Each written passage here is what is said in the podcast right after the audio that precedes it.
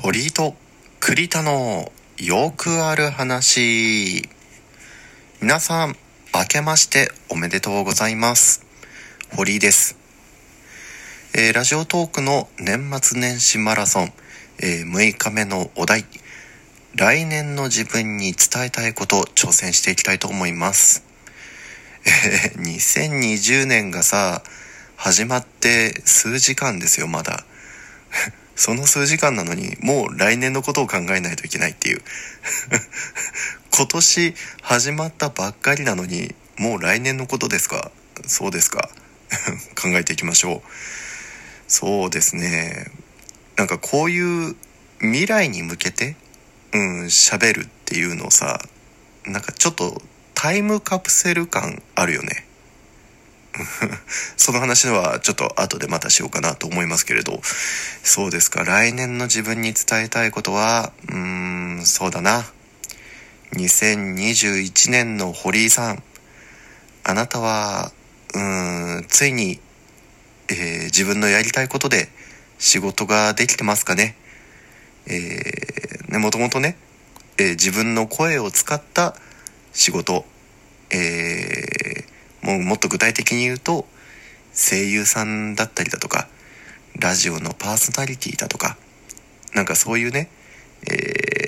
僕が憧れた、なんかタレントさんとか、えー声優さんみたいな、えーそういう存在に、うーん、慣れてるかなっていうところ、えーそういうところの問いかけをしたい。うん。来年の2021年の堀井さんは、えーそういう仕事ができていますでしょうか、えーきっとできてるんでしょうね。えー今年1年頑張りますんで、え来年の堀井さんはこれをちょっと微笑ましい気持ちで、え聞いていただければなと思うんですけれど、え今年の堀井はですね、えー一つ一つ目の前のことを頑張っていって、うん、来年のあなたにつながるような、えそんな、うん、なんか、なんていうの？下積み？うん。えーそういう年になればいいなと思っておりまして、えーその結果が、えー出ているんではないでしょうか。というところでね、うん、あの好きなことをやれてますかっていうところを伝えたいですね。好きなことをやれて今楽しいですよねっていうところの問いかけをしたいですね。そう、こうやってさ、未来の自分に、えー言葉を寄せるって、うん、意味あるのかなって。ね、お題に真っ向から、あの反した 感想を今言ってますけど、未来に対する自分に話しかけるってなかなか意味ないっすよね。もうなんかほんとタイムカプセルみたいなもんなんですよ。昔ね、えー通ってた小学校で小学校3年生の時かな。小学校3年生の時ってちょうど10歳ぐらいじゃないですか、まあ、ちょうど10歳っていうことで、えー、2分の1成人式みたいなことをやるやったんですよ。えー普通成人式20歳、20歳の時じゃないですか。えーそれを10歳の時、うん、ちょうど半分の時ににやるから2分の1成人式っていうことでなんか将来の自分へのメッセージだとか、えーなんか、うん、タイムカプセルみたいな感じで、えー手紙を書いて、えー保存していてでそれが実際に、えー成人式迎えた時にあの郵送で送ってくれたんですよね。その小学校のやつが。要は10年ぐらい保管しててくれて。うん。えーと何を書いてたかは 正直忘れましたが元気にやってますか？みたいな、えーそういうお手紙を。そう。10年前からの10年前の自分からお手紙をもらって。うん、懐かしい気持ちになったとともにあやっぱりそのそうですね。初心を思い出しますね。うん、ああこういうこと考えてたっけ？この時って思って。ああその時の意味その時の考えがあるからあ今があるんだなって、えー、そんなことを思ったりもして。うん。ただただ懐かしい気持ちになるんですよね。まあでもなんかこの来年のことを 来年の自分に伝えたいことっていうところでうんこのお題を考える時にあの実際に来年自分がどうなってるかっていうのをちょっと想像することができました。うん。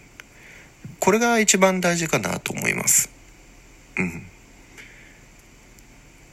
想像したこと？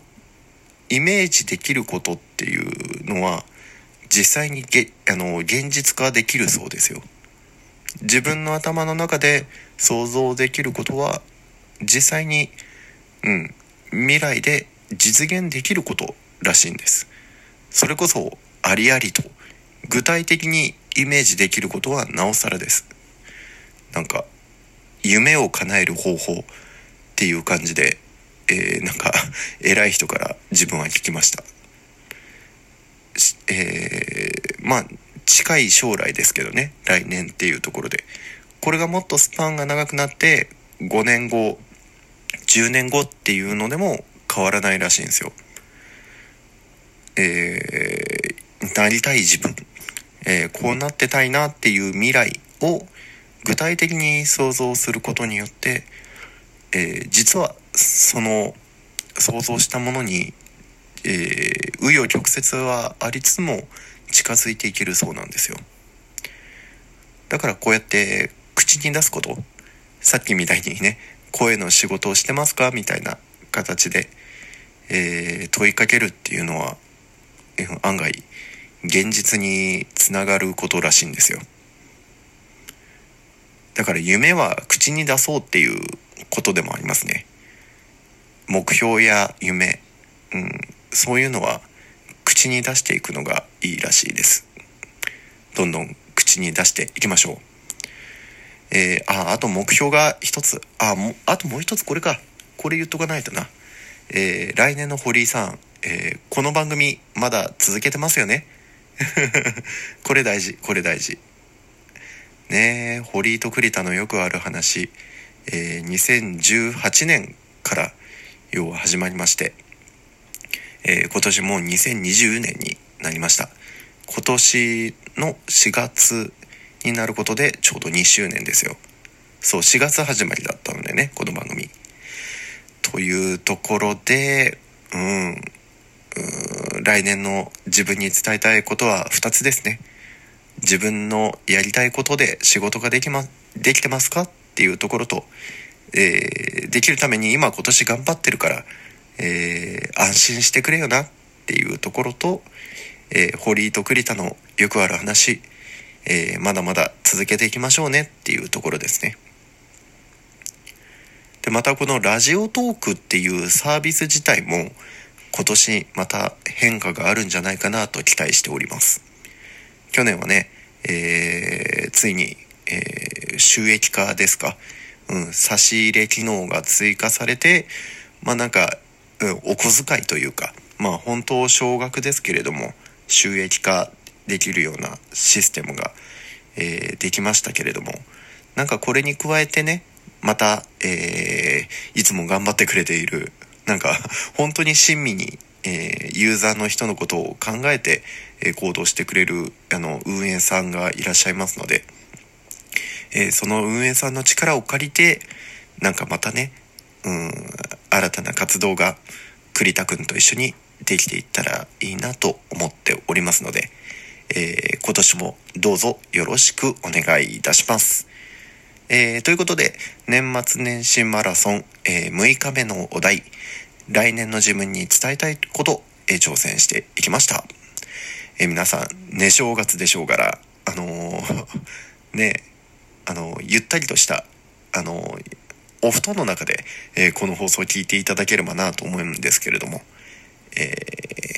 食べ過ぎにはご注意を。ということで、堀井でございました。また次回お会いしましょう。さようなら。